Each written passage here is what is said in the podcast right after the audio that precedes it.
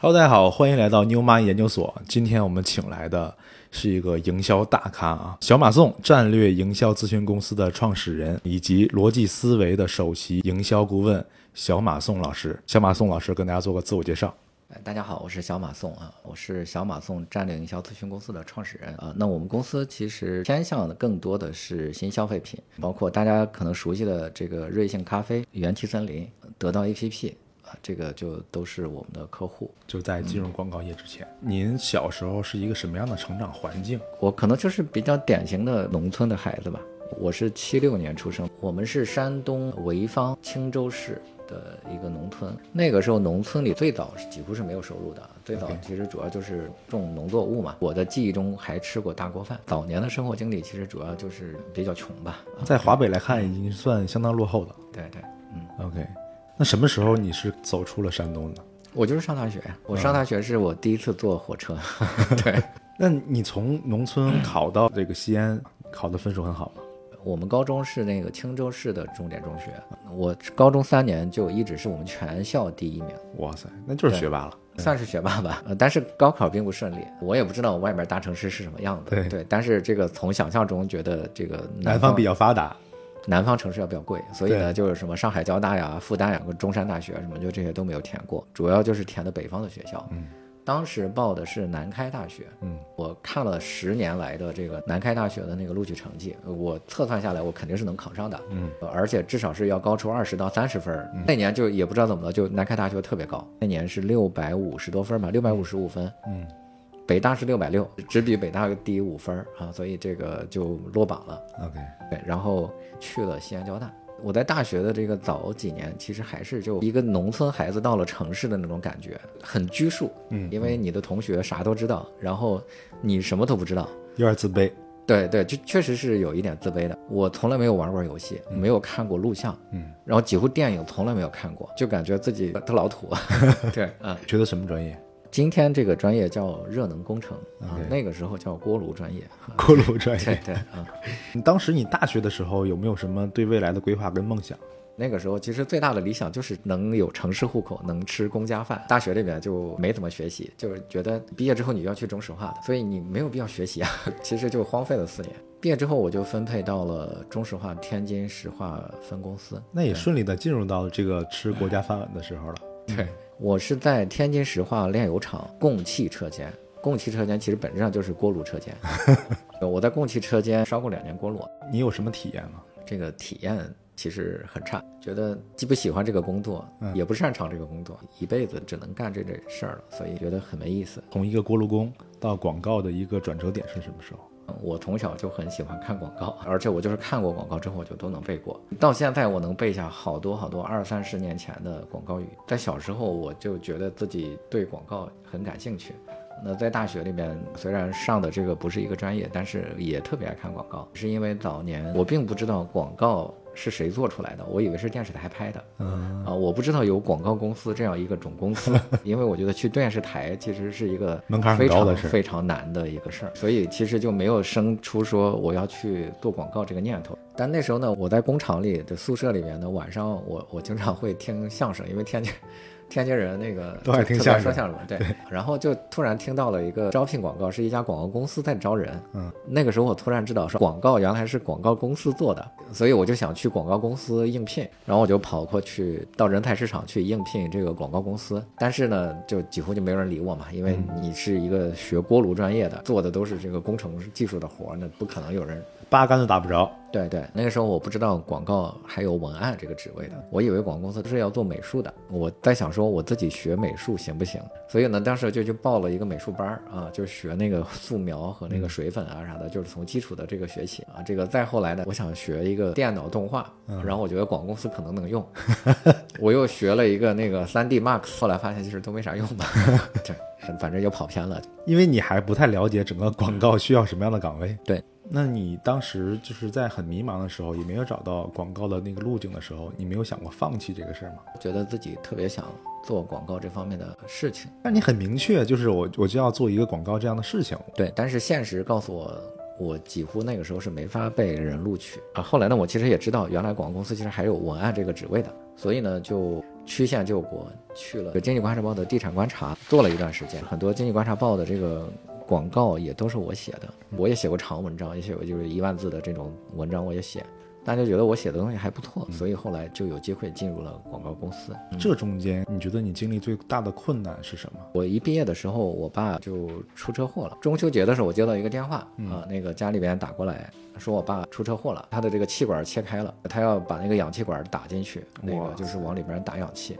然后也不能吃饭，就一根食管就从这个鼻子里边插进去，然后插的插到胃里边，呃，就往里边打这个营养素，整个的这个身上全插着管子，这么维持了一个月，他发现他快不行了，嗯，然后就让我回去，大概有两个多月就昏迷，我以为他会变成植物人，但后来醒了，醒了之后他是失忆了，到现在他也几乎是这个百分之八十的失忆的状态。你刚毕业，完全没有能力去承担这些压力的时候，我们家是农村的，也没有别的收入。他在生病期间又欠了很多钱，所以呢，我要帮他还欠下的这些债。我刚毕业的时候，我一个月挣八百块钱。我爸在医院里的这个医药费是一天一千，这个钱其实很难还的。那个时候对我的压力是非常大的，所以在我毕业的前十年，基本上就是在帮家里边还这些债务。那当时你没有崩溃过吗？其实我觉得很正常。我妈还有这个高血压，然后我妹妹那时候还要上学，我还要这个承担她的这个学费。但即使是在这样的一个状况下，我觉得我还蛮。乐观的，为什么呢？就是因为我从小见到的这些事情，很多的亲戚可能因为一场大病，然后就家里边赤贫，对他需要慢慢的再去还这些债。嗯，我从小见的事情就都是这样的。我从小就是从一无所有过来的呀，你顶多就会变得一无所有嘛，对吧？所以那个时候。我并没有说这个是一个苦难，对我来说，我从一个非常非常苦的环境里面长大，从小也没什么饭吃，生活在那样的一个环境里边，你觉得这个这也不算苦呀？人生好像就是这样的。对，那你在这个广告行业里边能造就你？每一个节点的能力的时候，那几个节点是在什么样的这个工作岗位上？我觉得第一个对我来说比较重要的公司是在第二家广告公司。那个时候，那个老板也是我们的创意总监。他说，创意其实就无非就看得多，文案就无非就是背得多。所以他当时给了我一个本子让我去抄，我其实就很老老实实的就把我见到的这个我认为好的文案全抄了一遍，能够总结出他的这个写作规律来，然后就可以用到自己身上。那这个导致今天能够。有大量的创作的素材。那第二个是把那个德国的广告档案那十年来的两万个创意全部下载下来了。我自己又用一个月的时间分门别类的把它的这个品类品牌这个全部整理完，嗯，然后就全部看了一遍这个两万个广告，给了我非常多的这个创意的思路。另外那个阶段我们那个创意总监特别狠，我们去比稿。别的公司都是提，比如说三个创意，我们一提提十个创意，对，他逼着我们要去想大量的创意，这是一个魔鬼式的训练啊。虽然我只在那边待了六个月，但其实的训练量是别人的三倍。就这家公司的经历，对我的创意能力和写作能力是非常强大的。嗯，我觉得这其实是最重要的一个底，是最基础的训练。我在 FCB 其实也保持了这样的一个习惯，我每天要看大量的这种广告创意的案例，每周自己想五个创意，不是工作。我是二零零五年四月份入职，我从一个初级文案，一个月挣五千块钱，半年之后我就是资深文案，税后就变成了六千，然后又半年之后我就提成了这个青岛的文案组长，那个时候就税后就是嗯八千多。然后再半年之后，我就去了上海的 FCB，成了这个助理创意总监，税前大概两万多吧。那是哪年？二零零七年。零七年税前两万多，那个时候是我在整个广告行业里边升职最快的一段时间。对，OK，真的就是所谓的刻意练习，你练的比别人多好几倍嘛。对，那你就一定会比别人做得好嘛。对，也是哪一刻让你觉得我能够成为一个特别优秀的广告人？其实就是我进入 f o r A 公司的那一刻，我觉得我是一个真正的广告人了。那在过往之前的那些没有完成的时候，你会被打击到吗？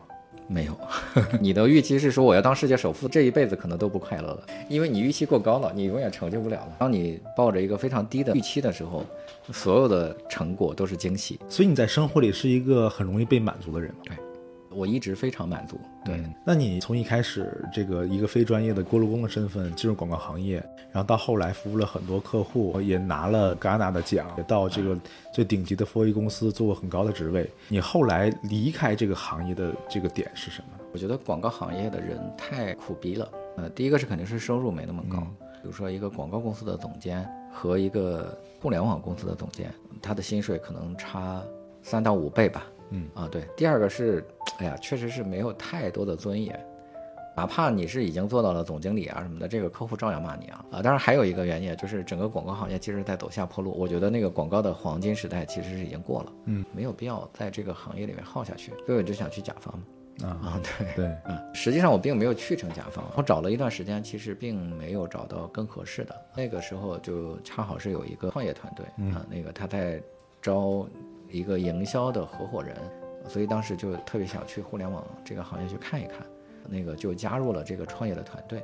那这个在这里边的这个创业的这个经历，其实对我影响是非常大的。我们把自己叫做广告人或者就是创意人，其实你是不太会为客户的这个销量负责的。对，就客户的生意跟你没太大的关系啊，你只要做出一个很牛逼的创意是吧？或者说拍一个很厉害的广告，嗯呃就行了。但是呢，自己去做这个网站的时候，你就会发现，过去所谓做创意做什么那些，在这里面都没有用了，因为动辄一条广告拍下来就要几百万，你还要养人，还要租房子什么的，这些你根本就没有钱去投。对。这个才是真的开始慢慢的理解真实的商业啊、这件事儿。那后来这家公司怎么样了？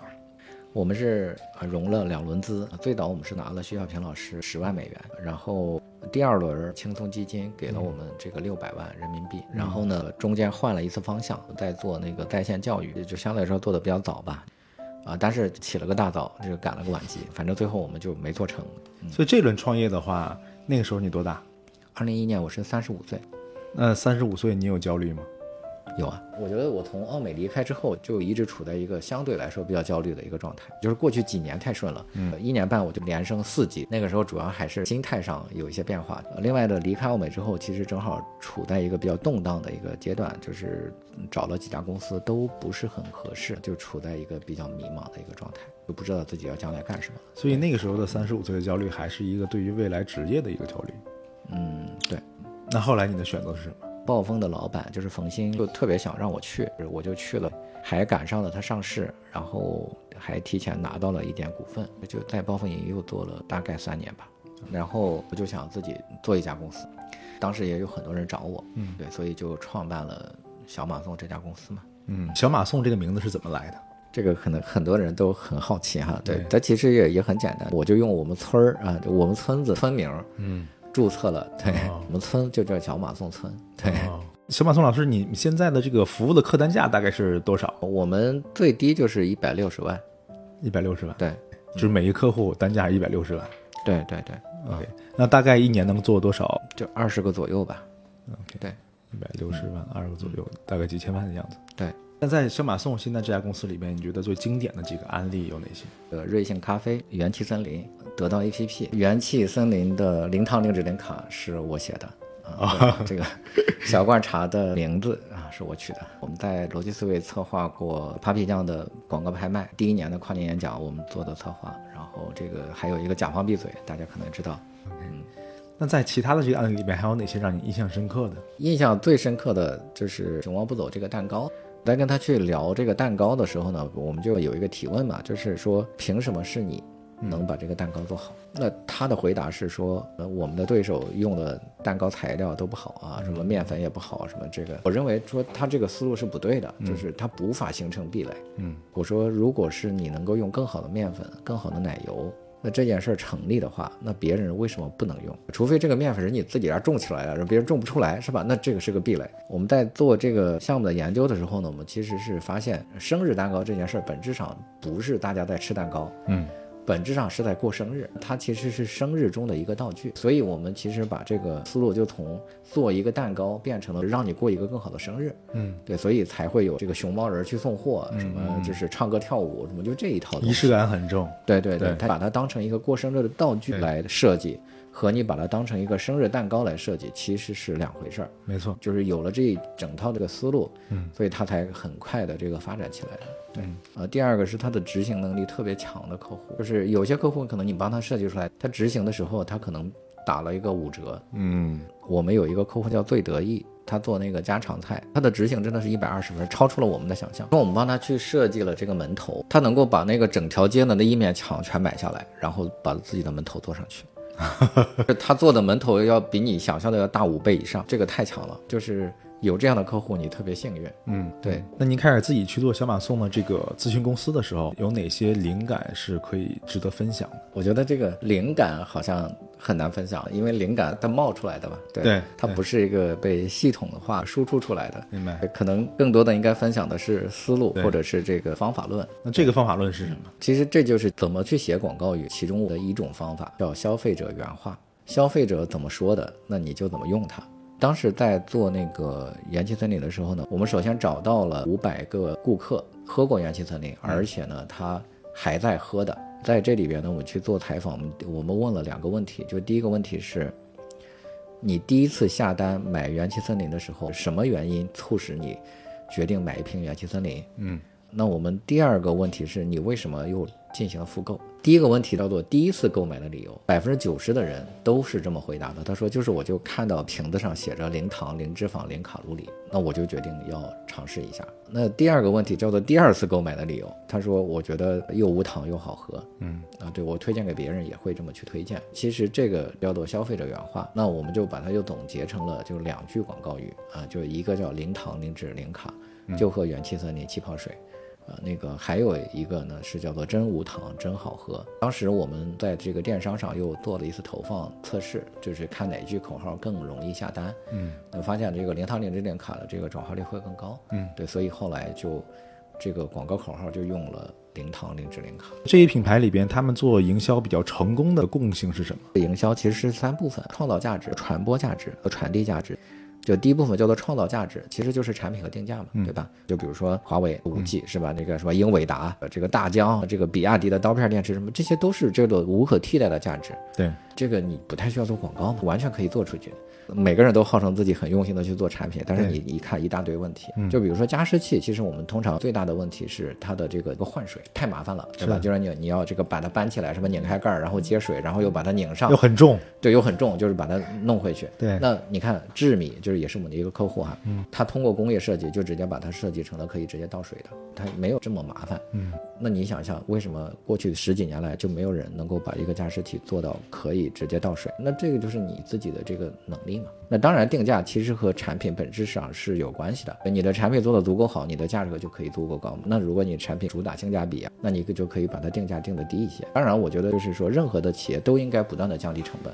让顾客用更低的价格来购买到你的这个产品，那你才会有更多的竞争力嘛。第二个呢，叫做传播价值，呃，其实就是推广嘛。就比如说，你看那个所谓的网红产品做的都很好嘛，就是它能够造势嘛，就是宣传的很多，然后让别人知道自己在这件事上，如果你做的很好，你也能做的不错。那网红品牌这件事情到底对行业以及对一个品牌是不是一件好事？网红本质上就是在这个短期内有很高的势能，有大量的这个传播，尤其是有大量的人要去打卡啊什么的，你才会觉得它是网红。对，对，今天你可能不觉得喜茶是一个网红了，因为买一杯喜茶你不太会晒了嘛。对，但喜茶其实是成功的从网红品牌转变成了一个正常经营的品牌啊。网红品牌它本身其实是你起盘的一个方式，嗯，我觉得这个无可厚非，因为这样起盘的话，你会形成非常高的品牌势能。但这个核心是什么呢？就是说你需要在这个网红的名声之外，建立你的这个本身的价值。就是今天我们很多网红店的价值本身不是。那个产品是吧？你去喝一杯酸奶也好，是吧？你去吃个火锅也好，或者怎么样，你很多都是因为它很红，你才去吃。嗯但是你要想一想，当你第二次去的时候，你会不会去嗯啊？以及你的购买频次有多高？还有就是你要衡量你的成本、你的复购率，什么？你真正给顾客提供的价值是什么？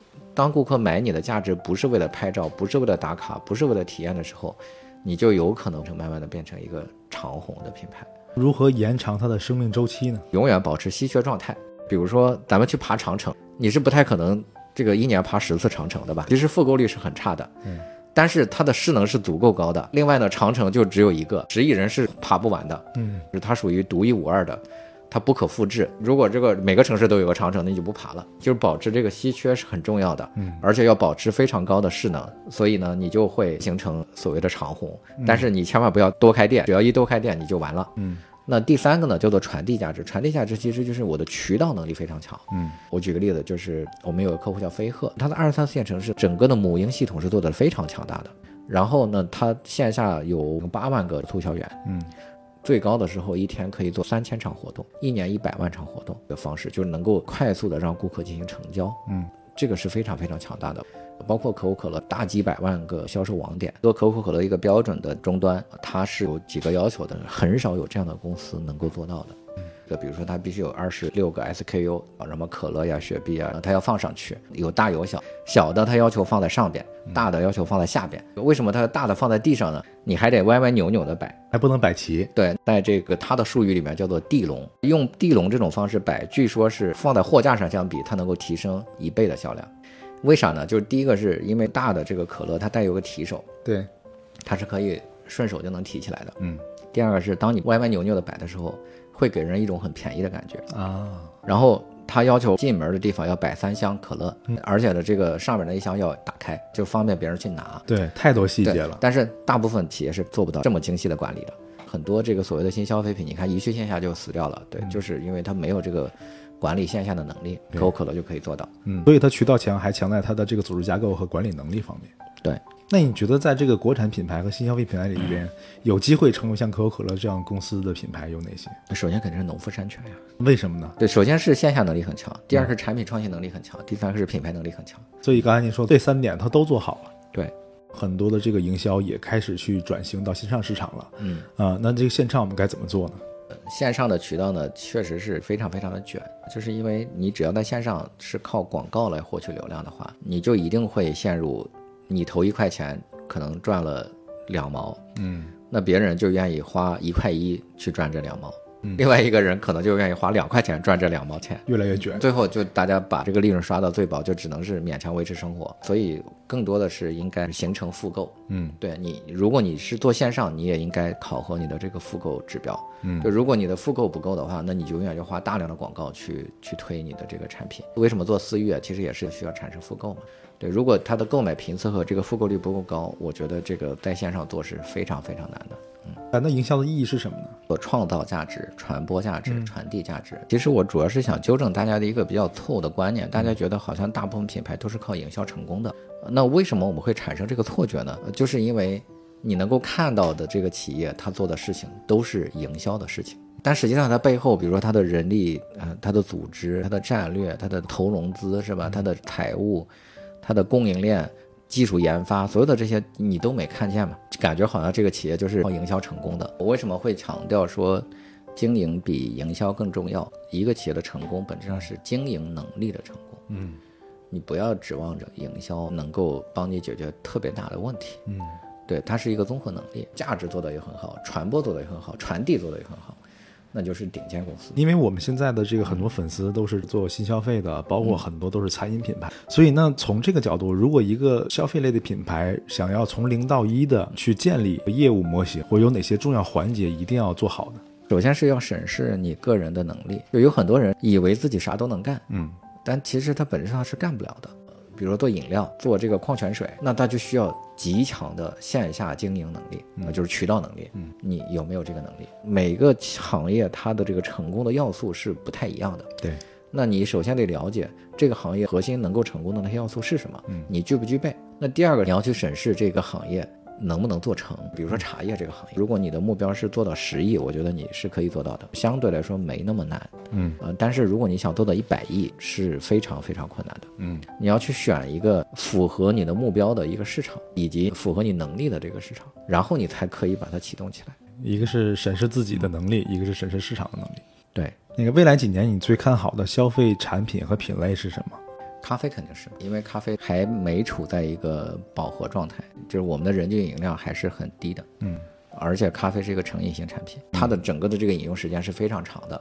第二个是咖啡的饮用的这个季节性也没那么强烈。第三个是咖啡是可以一天喝一杯，甚至一天喝三杯的，它的频次会很高。所以我觉得就是在越来越多的人熟悉咖啡的时候，咖啡的这个空间还是有非常非常大的。你现在的这家公司对未来有什么规划吗？现在的这家公司，我们有一个使命，其实就是帮助客户有效的解决营销的问题，尽量把你的工作做好，那个结果可能会自然呈现。